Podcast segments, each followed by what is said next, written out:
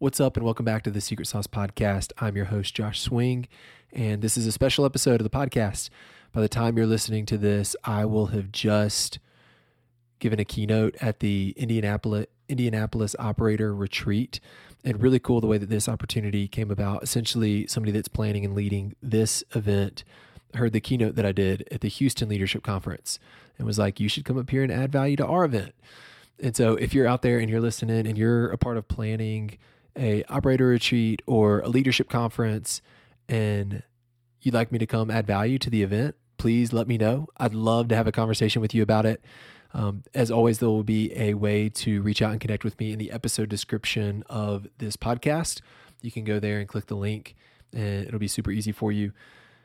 This event specifically, though, I'm really fired up about. The theme of the event is time well spent and a testament to just how dynamic this operator team is. They're the number one operator team in the Midwest, and I don't think it's by accident. I think that all of us need half times in our life. If you, if you think about any like underdog comeback story, typically the first half is a hard fought battle. It's not going the way that they want it to. You get into the locker room, you rest for a second, you re strategize around what's happening, what's happened in the first half and then you reignite the belief that you can get it done. There's some type of awesome speech that happens where everybody gets super fired up and they go back out on the, out on the court and they believe that they can get it done. And that's exactly what I see this event as. It's an opportunity to to take a moment and pause with others and grow ourselves and grow each other so that we can go back in reinvigorated, with a newfound belief that we can come out on top, that we can win the game. I have spent most of my life in Birmingham, Alabama, is where I grew up. But my dad is a product of Indiana, and he grew up in this really small town, Frankfort, Indiana. Shout out Frankfort hot dogs. There's, if there's anybody listening from the small town of Frankfort, their mascot is actually a wiener dog, one of the least intimidating mascots that I've ever seen in my life and I had the opportunity to visit my dad's high school gym as I was growing up, and it's famously known for, uh, or known as the gym that they filmed the movie Blue Chips in. If you're familiar with the old basketball movie called Blue Chips, they filmed it in this high school gymnasium. If that tells you how nice of a gym it is, it's a dome. It seats like over 5,000 people. It's bigger than most of the college gyms that I played in at the NAIA level coming up. And because my dad was a product of Indiana and a product of basketball, I was the weird kid in Alabama in the heart of football country that loved basketball. I had seen Hoosiers more times than I could count, could quote every line of it. And uh, I think this game of life is a lot like that championship game at the end of Hoosiers, where all of these small town kids from Hickory are now in Hinkle Fieldhouse, which is where Butler University plays, in this massive gymnasium. They're about to play against the South Bend Bears, who are bigger and faster and stronger than they are. And it's overwhelming, right? There's all of these external factors and these priorities that creep in, and this new level of competition that's happening. And it's very similar to the way that I feel in life at times when I have a when I have things pulling me different directions as far as my time goes. And if you've seen the movie, you remember the famous scene. The coach gets out the gets out a tape measure when they get to the gym, and he has the players measure the distance between the rim and the floor, and it's ten feet, just like any other basketball uh, rim height. And then they measure the distance from the rim to the free throw line, and it's fifteen feet, just like any other basketball court, just like it is back at home. And we need to be reminded constantly of uh, of that of of home and what home is for us in the way that we play this game of life. And so I'm gonna I'm gonna talk about how do we win this impossible game, the the game that everybody else is counting us out in, the game that very few people will actually win, and and we are definitely underdogs coming into it. How do we win that impossible game? To know me, you need to know that I have a family. I've got three kids, all under the age of five, and I tell you that not just to mention my family although I would, I, I, talk about them all day if you're willing to listen. I love them. but I tell you that so that you hear that and you think, man, that sounds like chaos because it is. And I am in the trenches with you. As as busy as life is, my, my life is is busy right now. And I'm coming from a place of busyness and I don't have it all figured out. I'll tell you that up front. I'm 33 years old. There's other people out there who've had way more experience and have way more wisdom on this than I do. And I've gotten to learn from a lot of them. And I think that's the reason why I'm on the stage doing this keynote is because for the past six years, I've had the opportunity to connect with hundreds of operators, the the creme de la creme of leaders in our country, Chick fil A owner operators, have poured into me and invested in me over the span of the past six years of my life. So much so that I felt really selfish, uh, hoarding up all of that um, wisdom and pouring in that was happening to myself. So I launched a podcast two years ago called the Secret Sauce Podcast. You're listening to it right now. I hope you know what it is. And uh, we've got 14,000 downloads and about 800 unique listeners every month now will tune into it, which is really cool. And um, this is going to be a mosaic of just all the opportunities that I have had to learn through WildSparq and conversations, with the podcast and conversations that I'm happening. And I'm just putting it together in a beautiful masterpiece for you where you can get all the value from it. But before I deliver all of that value, I want to talk with you about some opposition that we have, some major ops, as the Gen Zers would say. That's your Gen Z word of the day. If you're a Gen Xer or a boomer or even a millennial, hanging out with some Gen Zers, use the word ops. It does not mean operations, which is what I initially thought that it meant. It means opposition or opponent. So, major ops that we're going to face. I'm going to give you a scouting report. When I was in college playing basketball, the week before the game, we got our scouting report. It had every player that we're going to be playing against and what their predominant hand was and what their go to tendencies were and what was their primary move, what's their secondary move, where are they vulnerable, where can we attack. And the unfortunate thing is, we move through most of life without a clear scouting report for the opposition or the opponents that we face. But I'm going to give it to you right here three major opponents. I'm talking about like Monstar level opponents. The first one is We Can Do It All Mirage. The We Can Do It All Mirage. When you hear the word mirage, I don't know if you think about what I think about, but I think about somebody wandering through the desert, cotton mouthed, cracked lips, looking for water and they see the thing over in the distance and it looks like a tropical paradise. And they get there and they realize that it was just an optical illusion and it's just more sand.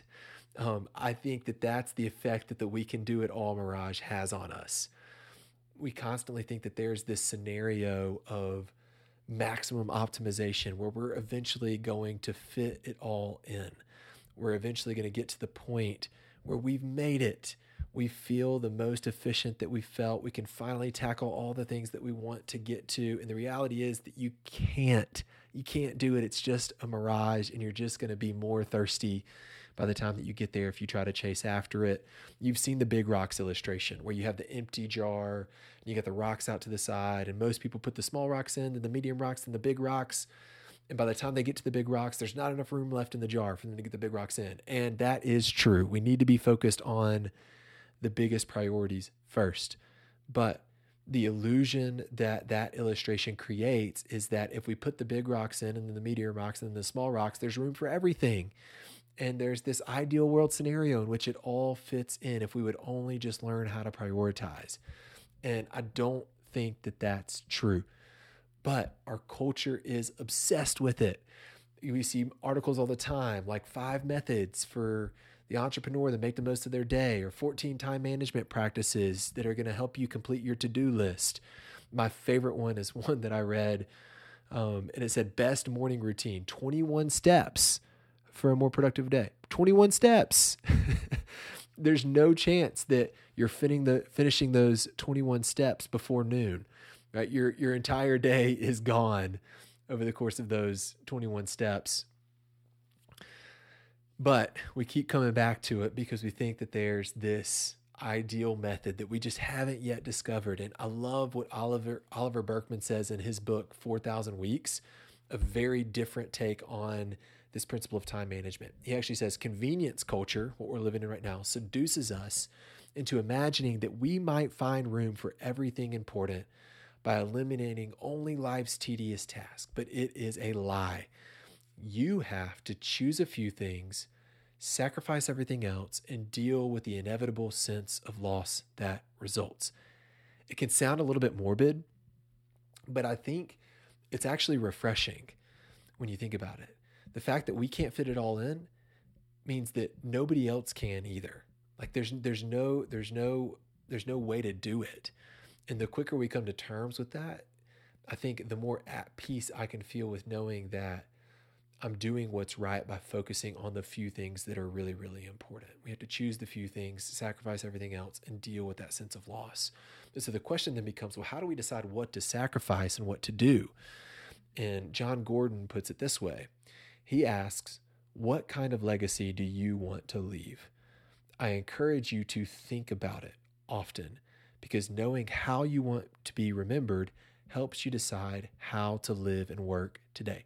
Knowing how you want to be remembered helps you decide how to live and work today.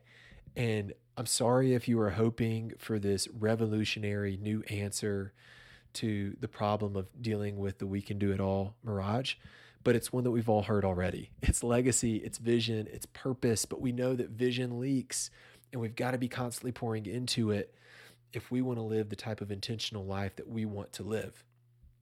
And so it comes back to legacy. I'm going to have us all go through an exercise that's listen a mental exercise because I think most of the time when we think about legacy, we think about our, our general legacy statement or our, our vision statement for our life, which is really important to have. If you don't have one of those, I'd, I'd encourage you to think through that, come up with the one or two sentences that are that's your mantra for how you want to live life or how you want to be remembered. Um, we need something that's portable, that's memorable, but we also need to think specifically about the people that are in our life and how do we want to engage with those people because people are different and that that um, that solution is going to play out differently depending on upon the person that we're engaging with. So, happy 80th birthday! You've reached the end of your life. Um, on average, I think the average person lives to be about 80. Sorry.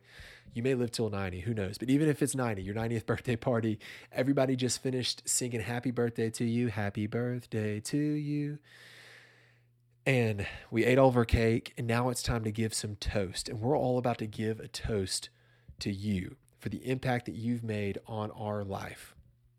I'm going to ask you to think about a couple different groups of people and what you would hope that they would say about the impact that you've made on them. The first person I want you to think about is your spouse, the person statistically that you will spend the most amount of time with over the course of your life.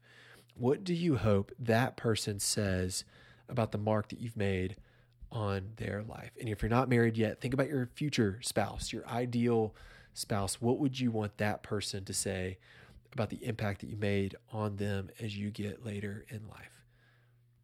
Got it? Now I want you to think about your kids.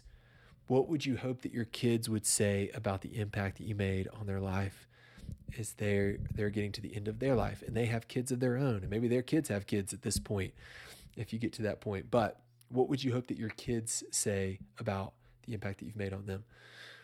Next group, what would your closest friends say? the people that you spend time with, that you enjoy spending time with, think about those people and the time that you'll spend with them multiplied out over the next 20, 30, 40, 50 years. What would you hope that your closest friends would say about the type of friend that you were? What will your community say? The the people that you rub shoulders with every day that may only know your first name, they may not know your whole name, but what would you hope those people say about you? What about your church? What would you what would you hope that your your fellow church members would say about you, the people that you serve with inside of your community? And this is the last one I want you to think about. What what did you hope what do you hope your team would say about you? We spend more time at work than anywhere else in our lives, about 80,000 hours statistically. So, what would you hope that the people that experience you, where you spend time most over the course of your life, what would you hope those people would say about the impact that you had on them. And here's a bonus points opportunity for all my listeners of the podcast. If you're sharing this with your team, or if you know of somebody else who listens to this podcast, I would reach out to them and say, "Hey, what you, what were you thinking about when you were when Josh was asking, what do you want your team to say about you as you get to your 80th birthday?" Um, it'd be a great discussion to have with somebody else. Something magical happens when you take time to reflect on a question like that, something more magical happens when you write it down on paper. Something even more magical happens when you speak it out loud to somebody else, find somebody else, speak it out loud to them. That's the first opponent, the we can do it all mirage. we have to use these things that we just detailed as a checklist filter system. Anything that we're thinking about doing, run it through these these descriptions that you have for these different people in your life, all the different important people in your life, and then determine is it contributing towards the way that I want people to talk about me at the end of my life and the impact that I want to have on them. Let that be the driver for what you decide to focus on and what you decide to sacrifice. Number two, the opponent of the wrong scoreboard. The wrong scoreboard. For my NBA fans out there, you'll remember this game as I'm describing it. But LeBron and the Cavs were playing Steph Curry and the Warriors in a finals game. And they were down two points, I think. They were on the free throw line and they were going to miss the free throw. Their strategy was to miss the free throw, get the offensive rebound, which very rarely happens, especially at the end of a game like this. And then they were going to put it back up, score two points, go into overtime, win the game in overtime. Um, well, they shot the free throw. They missed it perfectly. They got the offensive rebound. Never happens. They got the offensive rebound. J.R. Smith comes down with it. And instead of going back up and scoring, he dribbles away from the basket, the opposite of what he was supposed to do because J.R. Smith thought that, that on the scoreboard they were winning, not losing. Made one of the biggest scoreboard blunders of all time that produce one of the most famous memes of all time. You know what I'm talking about? The one with LeBron with both of his hands stretched out towards the basket with this look of disbelief on his face like, What are you doing? And in the same way, I think our future self, if it could come to us in the ghost of Christmas future and look at what we were spending time on right now, they would probably, there's some things in our life that they'd probably be like, What are you doing? You're wasting your time here. You need to be doing something that aligns with the scoreboards of life, the right scoreboards. You need to be playing to win, and you're doom scrolling on social media or you're binge watching um, Netflix every night. There's other ways that you can spend your time. They're gonna they're gonna help you win at the scoreboards in life. And I say scoreboards, not scoreboard, because I don't think that there's a single win loss scoreboard in life. I think there's four primary scoreboards. And I'm going to share each of these with you. The first scoreboard is the scoreboard of, of being, spiritual being. The second one is body your health. The third one is balance, relationships, and the fourth one is business. And I'm the order that I mentioned those in is significant. I think that's in the order of priority that they should fall in in your life for for where you should be looking for scores in your life. But as a listener of this podcast, I imagine you're really driven, you're really successful, you probably work really hard at your job, and for people like us, business can come easy and it can be the, the scoreboard that gets all of our attention and focus and we can win in business but then realize that it was at the expense of our spiritual well-being and our health and the relationships that are in our life. And when somebody gets the unfortunate terminal illness news in their life they never go you know what? I need to i need to still make sure that i'm at that sales meeting tomorrow or you know what, if I could just get $10,000 more in revenue for my business before I go, that would be a big win. Nobody says that kind of stuff. They usually go, you know what, I need to make sure that I'm right with God. I need to focus on where I'm going to spend eternity right now. They they usually say, you know what, I need to focus on the relationships that are most important to me. I'm going to go reconcile that strained relationship or I'm going to go do that thing with that person that I was waiting until later in life to do, but I'm going to do it right now because it's important. Those are the most important things. Those are the things that people have regrets about. And so, how do we focus those things, focus on those things in an appropriate, healthy way? I'm going to break it down for us. I'm going to start with being. I don't know where you're at in your faith journey, um, but if you're if you're not a believer, please don't tune out. I'm not going to tell you that you have to follow Jesus Christ, but I am going to tell you that I I wish that you could feel the joy and the peace and the love and the fulfillment that I have from having a personal relationship with Jesus Christ and with my Heavenly Father. The way that I would evaluate your being scoreboard, I would start with your meaning in life and uh, answer the question of what are the facts about my level of trust that I have in God, knowing that He'll come through for me in my life. What are the facts about my consistent engagement with my Heavenly Father? That that's something that is emphasis on the word consistent and not sporadic. What is my belief in my source of truth, which as Christians, it's it's the Bible is our source of truth. And then what are the facts about my security of my eternal salvation, where I will spend forever? What is my security in that? The the second M that I want you to think about is your meditation. What does my daily reading of God's word look like? What is my daily journaling and thought on thoughts and prayers that I have? What is my what is my daily obedience to God's voice through what I hear him saying through scripture and through prayer? The third M that I want you to think about is meeting. What are the facts about my commitment to meeting with a group of believers? Uh, we know that iron sharpens iron, that we cannot do it by ourselves. We need other people if we want to be successful in this life. Am I having spiritual fellowship? Is there accountability in my life? Do people know what's happening so they can hold me accountable? Is there an environment where I can be vulnerable and authentic about the attacks on my character that I'm facing? Because all of us face them. Do I have a place where I can talk about those things and meet with others? My makeup is the next M. Um, understanding my personality and the way that God's designed me. Um, am I stewarding the gifts, talents, and resources that God's given me? Am I being a good steward of that? And do I understand my spiritual identity? The last M here is movement. How does my faith move?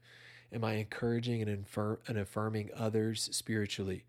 Am I inviting other people into my faith journey? Am I discipling? Am I multiplying into other people? Am I living out my purpose in every domain of influence, not just one domain, not just in my family or not just in work or not just in my small group, but in every domain of influence? Am I living living it out in every domain of influence? And getting this right is make or break. Um, if you think about these scoreboards as a juggling act and you're throwing up balls in the air, this is a glass ball. Um, we we serve a gracious God who forgives, but unfortunately, I'm here to tell you the further you get away from Jesus, the more mistakes that you make in life, the more that life falls apart, the harder it is to get back to it. So don't don't drop a glass ball. This one's really important. The next B, the the the next scoreboard is the body scoreboard. Uh, to think about your health. And the way that I would frame this up is your ability to, to choose your hard. The best leaders that I know, they take really good care of their body the, the best leaders are healthy leaders. And what I mean by choosing your hard is um, most people let hard happen to them. They don't realize that they can choose their hard. And so you can choose the hard of getting up at 5:30 and exercising or you can choose the hard of not being able to pick up your grandkids one day because you haven't taken good care of your body or not being able to to roll around with your kids in the yard Uh, because you can't get up because you haven't taken good care of your body. The pain of discipline is far less than the pain of regret. I'll tell you that. The pain of discipline is far less than the pain of regret. So, how do we evaluate our body? What are ways that we need to think about? I think most of the time we think about body, we think about New Year's resolutions. I just need to set a goal to get on this diet or to spend this amount of time in the gym. And that's important, but it's not everything. We need to think about our frame. All these are going to be F's. We need to think about our frame, the statistics on our height, our weight, our fat, our muscle, our body image. We need to think about our function. How does our body actually function? Our gut, our colon, our hearing, our, our sight, our spine, and brain function. Any injuries we're dealing with, diseases that we may be battling. What does my body's function look like? Foundation. We need to have a firm foundation that we're building our body on. We need to have annual physicals. Um, Erin is going to be rolling her eyes listening to me talk about this, my wife Erin, because she had to stay on me for like two whole years to go get my physical. I finally got it done this year. But what Erin would tell you is that if something goes wrong with your body, your doctor has nothing to compare it to because you haven't seen him. You haven't been in for a physical in years. They don't know what the baselines are for you, so they can't tell when things get off the rails. You got to know what your foundation looks like. Same thing for dentist and then sleep patterns. What is my what does my daily my, my nightly sleep look like? LeBron James, arguably the greatest athlete of all time, spends millions of dollars on his health each year.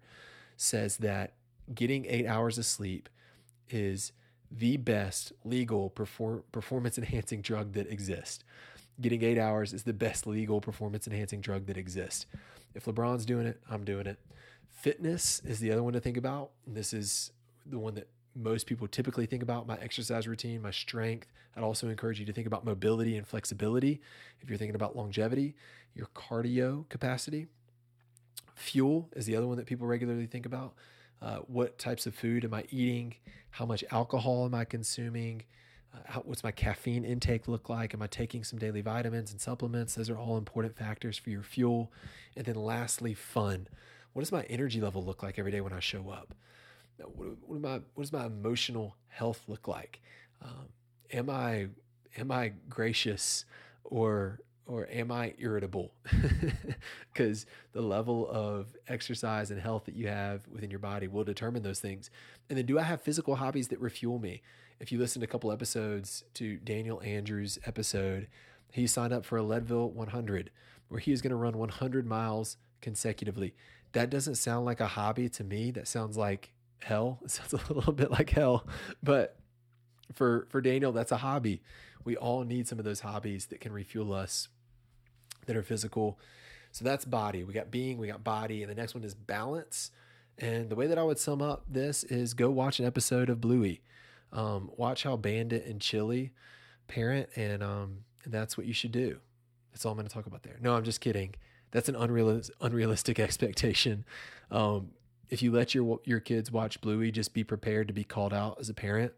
I was washing the dishes the other night, and our oldest Elliot was playing with a balloon, playing Keepy Uppy, which is a game they play on the show. And she said, Dad, come play Keepy Uppy with me. And I said, Sure, as soon as I finish the dishes. And then she said, Well, Bluey's dad always plays Keepy Uppy with her. And I was immediately convicted and went to play Keepy Uppy because that's more important. Playing with my kids was, was way more important than um, taking 10 more minutes to wash dishes that night. The dishes were going to get done later. But think about our relationships. Sorry to go off on a bluey tangent, but think about our relationships. Think about the areas where we spend time, the people that we spend time with um, over the course of our life.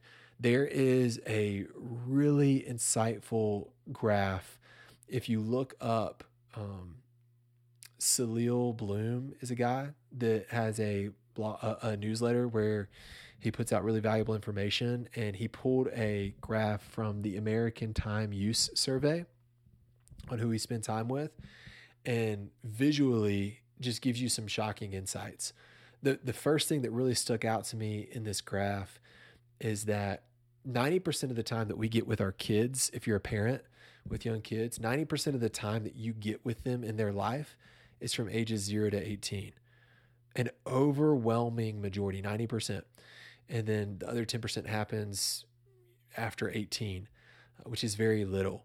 So it just it really inspired me to want to maximize these first 18 years of their lives. Also, if I look at my age, I am spending the most amount of time with with kids in my 30s. It starts to decrease in your 40s rapidly into where it bottoms out as you get to your late 50s. And um, I only have a little bit of time with kids. And while it is a lot of work and there can be moments where I wish things away, I'm like, man, this is tough right now. I've gotten five snacks for people in the last two seconds with three kids. I don't know how that math works out, but it can be exhausting to the point where you're like, man, I can't wait till they can do stuff for themselves. Um, but be very careful. Don't let moments like that turn into habits turn into you constantly wishing for the next thing in life. Maximize this time with your kids. That was the first thing that I noticed from this graph. The second thing was the person that we spend the most amount of time with in our lives is our spouse by far. And it, and it caused me to ask the question Am I investing in my relationship with my wife, Erin, in the way that I expect to get long term fruit from it? If you've been married for some time, and we've been, I've been married now for almost a decade, um, you can tend to get a little complacent with your relationship and it's just something that's always going to be there. And I think we're doing a major disservice to ourselves and to our spouses if we treat our relationship that way. I know when I am most connected at home is typically when I am most successful in every other area of my life. And connectedness at home boils down to me having some kind of uninterrupted conversation with Erin, even if it's 10 minutes daily, uh, date night at least every other week, and at least one time a year taking a trip without the kids. If we're doing those things and we don't get it perfect, and certainly during some of the young years with the kids, we went like three years without going on a trip just us two. Um, that was that was a really hard season, uh, but we always come back to it. We always prioritize our relationship, and that's that's really important because it's a relationship that matters. If you don't have a spouse yet, that that may be that may be the biggest, if not the biggest, it's in the top three decisions that you'll make in life is who your spouse is going to be because of the amount of time that you'll spend with them over the course of your life. So make a good decision there. Number three, time with parents, siblings, and close friends is really rare. It it's it's somewhat high in your 20s and then it bottoms out in your late 20s. You're just not spending a ton of time with your parents, with your siblings, or with close friends. Um, but we need to do a better job of this. There is a culture of loneliness that we're facing today because of social media and, and other external factors. And I heard a doctor recently talk about the impact of chronic loneliness means going through loneliness for a long period of time in your life. And he equated it to the impact of smoking cigarettes, which sounds really, uh, really bad. We know that we know how unhealthy it is for for us to smoke cigarettes. He equated it to smoking a pack of cigarettes a day, being chronically lonely, not having relationships to give us life and to give us energy, to give us value in our life. So prioritize those relationships. Go deep with some friends. The older that we get in life, the more and more time that we spend alone. It is a constantly increasing line in our life is the amount of alone time that we get in life, which tells me the older that we get, the more intentional that we have to be about spending time with others. And I, I know it's something I'm going to be constantly thinking about for the rest of my life after seeing this graph time has a funny way of just maximizing things. So we we've all met the people towards the end of their life um, the the people, the person who like screams at everybody to get off of their their lawn and their property. I don't know if you knew that person in your neighborhood, but we definitely had one of those in ours, um, where they were just cranky, and I I really think it's the byproduct of of years in loneliness. But we also know that the sweet person at church that always has those butterscotch candies or those weird strawberry candies, and they're passing them out to all the kids, and they just seem so joyful um, at the end of their life. And I think that's also a, a byproduct of the people that they they surround themselves with. So be somebody who surrounds themselves with others, prioritize those relationships. As I was talking through some of those main points, uh, I'd love you to think about what's one of them that really resonates with you with the season that you're at. Like, are you where I'm at? Are you in your 30s? Did you need to hear you know maximizing time with kids being more intentional with that? Um, are you at a place where you're trying to choose your spouse or are you at a place where you're later in life and you need to think about how do i maximize relationships more? How do i be intentional about inviting other people in? Not be all business scoreboard but be balance scoreboard oriented. Think about balance in your life. So we had we had being we had body we had balance. Now i want to talk about business the fourth and final b and it is fourth for a reason because I believe that being, body, and balance, they fuel your business if you do them right. And if you don't, they will drastically take away from your business. They will make you toxic in your business. But there's there's four key areas that you spend time in your business that I want you to think about. I want you to think about management. And and management time would be time that you spend either managing tasks that you're responsible for or managing people that you're responsible for. This is where most of us will spend a majority of our time at work uh, in one on ones or in orientation or uh, working in the restaurant uh, with your team, whatever that looks like for you. Management time is something to think about and evaluate. What does my time look like from the management side of things? Am I hitting a home run in that area? The next area of time that we uh, that we invest in specifically related to work is creation time. And this would be time that we spend setting ourselves up for success in the management time. It would be planning for that meeting. It would be thinking strategically about how to engage our team or thinking about different areas of the business and where we need to spend more of our time from a creation perspective. The third area is one that very few people would get to, and that's consumption time. That's time for us to learn about our business. It's time for us to grow ourselves, whether that's our, our leadership skills or our business skills. But we need to be spending time reading books, listening to podcasts, asking other people questions, getting mentored by others, um, being led by others, being a follower in certain scenarios. What does your consumption time look like? How much time are you investing in learning? And then the last area is is if very few made it to consumption, and almost nobody makes it to this stage. This is ideation, and I think uh, I, I Tim Tassopoulos, for some reason, his face pops into my mind as I think about ideation time for work. He's like the godfather of ideation. When Tim Tassopoulos walks out on the stage and wheels out his uh, his whiteboard or um, or his easel, everybody just leans in. Oh, we're at Next this year, and you just watch like 5,000 people lean in when you see Tim come out there and he's about to take us to school uh, because the dude spends some time ideating. He talks about his library days once a month. He protects an entire day to go sit in a library. And sure, he does some he does some consumption, uh, but he also does a lot of ideation. And ideation is where our consumption means something. It's where it gets put into practice. We're able to uh, conceptualize what it means to us personally.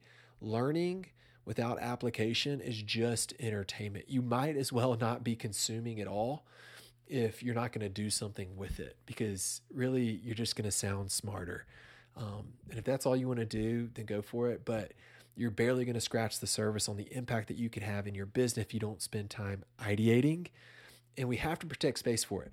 You think about the times when you have come up with the ideas in what you wanted to start doing. It was usually when you had time taking a shower or you were driving in the car, you were laying in your bed trying to go to sleep. It's when the idea hit you because it was the only time that you're not doing anything else because we cram so much in. So we have to be intentional about creating space for those last two create I mean uh, consumption and ideation in tandem. Okay. We've got the we can do it all mirage, which we were defe- we've defeated that opponent. We've got the uh, wrong scoreboard opponent. We've defeated that opponent. We now have the four the four scoreboards. Your your being, your body, your balance, your business. And now we're going to talk about the final opponent, which is the opponent of of pace. Pace. What does our pace look like in life? We live in a world that is obsessed with moving at a unsustainably fast pace. Um, I don't know if you knew this, but there are 11 Fast and Furious movies. 11 Fast and Furious movies. I had no idea. I was creating my slide deck and I was looking for a, a, Fast and Furious picture to put in here for my pace slide. And I saw Fast and Furious 11. I was like, there's 11 of these things. Um, but I think it speaks to our world's obsession with moving at a fast and furious pace. Our life can look like a street race at times where we're just pedal to the metal we're all gas, we're no brakes, and we don't give ourselves time to reflect in a way that we need it. The two biggest challenges that I've seen in life with successful people, one that just sticks around. We just continuously, we're never going to do away with these challenges. The first challenge is the struggle of appreciating where you're at in life. And the second challenge is the struggle to decide what actions to take to create your desired future. And the reason why those two things are such big struggles is we, we, we spend so much time doing, just going, going, going, more and more and more and more that we don't, and we don't spend enough time thinking. And so when we're in that fast paced scenario, we are an emotional roller coaster because our, um, our mood for that day depends on what kind of day we've had. Was it a good day? Did we get a lot accomplished or did things go off the rails? If it was a good day, man, we're going to be in great spirits. If it was a if it was a terrible day, then we're going to be in terrible spirits. But I would encourage you to think about life from a different angle. I would encourage you to take a zoomed out perspective. And this only happens when we create space to be able to reflect. When we slow down to what I like to call the Jesus pace, he just moved at such a slow pace. Um, you never saw Jesus blowing somebody off because he was late for a meeting. Um, you think about the scenario of, of Jesus and the woman at the well. Um, he could have just went straight into town to whatever was next, but he didn't. He stopped at the well, and I think if they had cell phones, he could have like scrolled on Instagram while he waited for his turn at the well, but he didn't do that either. He engaged with the person because he was moving at this slow pace. There wasn't something else that he was trying to get to. So he had time to connect. And so we need to move at that slower pace. Most people, this is the way that they reflect on their life on a daily basis. Everybody takes time to reflect. Um, but I think we're reflecting the wrong way. Most people just sit in the present and they think about past experiences and they try to adjust course based on what past experiences they've been through or they sit in the present and they imagine that the future that they wish that they had and they think about you know plans of how am i going to get there to that future state that i want to have. But i would encourage you to thinking about it from a different way and this aligns really closely with the book the gap and the gain if you're familiar with it.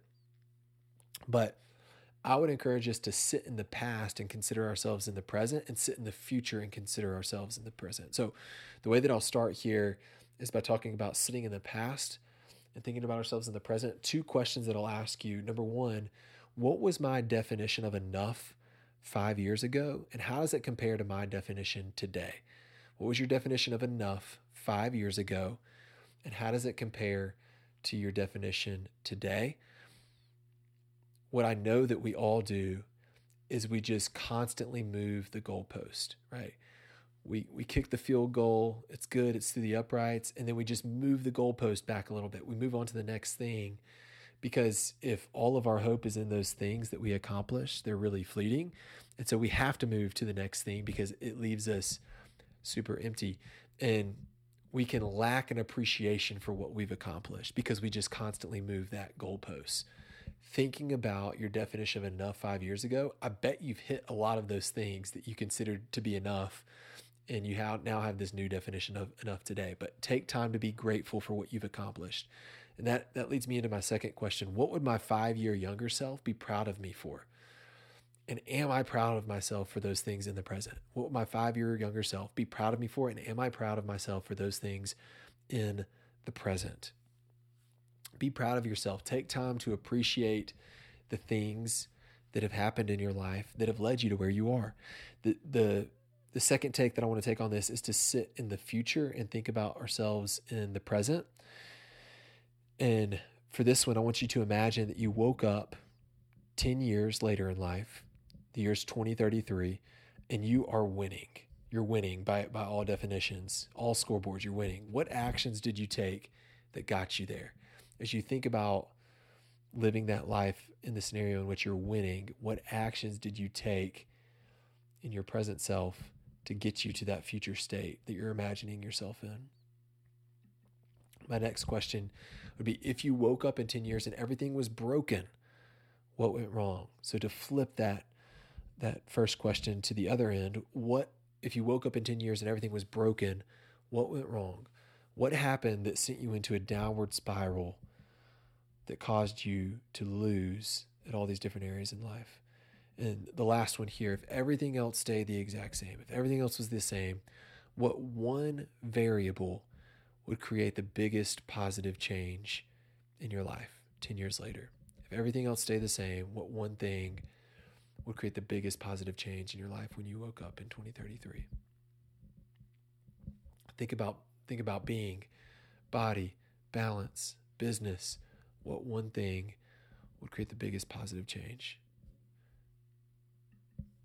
And then last thing I want to leave you with an excerpt from another excerpt from Oliver Burkeman's book, 4,000 Weeks. I'm just going to read this to you because I think the words are so beautiful and, and so well written. It says, Our lives, thanks to their finitude, are inevitably full of activities that we're doing for the very last time. Just as there will be a final occasion on which I pick up my son, a thought that appalls me, but one that's hard to deny, since I surely won't be doing it when he's 30. There will be a last time that you visit your childhood home, or swim in the ocean, or make love, or have a deep conversation with a certain close friend. Yet usually there will be no way to know in the moment itself that you're doing it for the last time.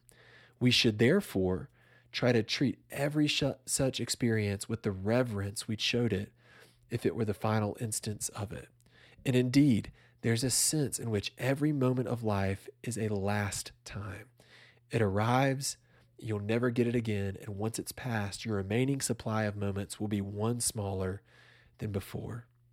To treat all these moments solely as stepping stones to some future moment is to demonstrate a level of obliviousness to our real situation that would be jaw dropping if it weren't for the fact that we all do it all the time. I'm going to read that last part again. To treat all these moments solely as stepping stones to some future moment is to demonstrate a level of obliviousness to our real situation that would be jaw dropping if it weren't for the fact that we all do it all the time. As much as I like to think about the future and what things that I need to do now to get to that desired future in which I want to leave that legacy that we all detailed earlier in our speech. Don't do it at the expense of maximizing every moment. I think it's great that this this event is called time well spent, but I'd like to flip it. I'd like to talk about how do we spend time well as we think about walking away from from this message. Spend time well. I, I hope that you'll leave here and you'll pick up your daughter, you'll pick up your son um, with reverence that it could be like it could be the last time because it is the last time in that instance. But go live a fulfilled life. Thank you again for tuning in for this episode of the podcast. And we'll be back with a normal episode on the next episode. Stay saucy, everybody.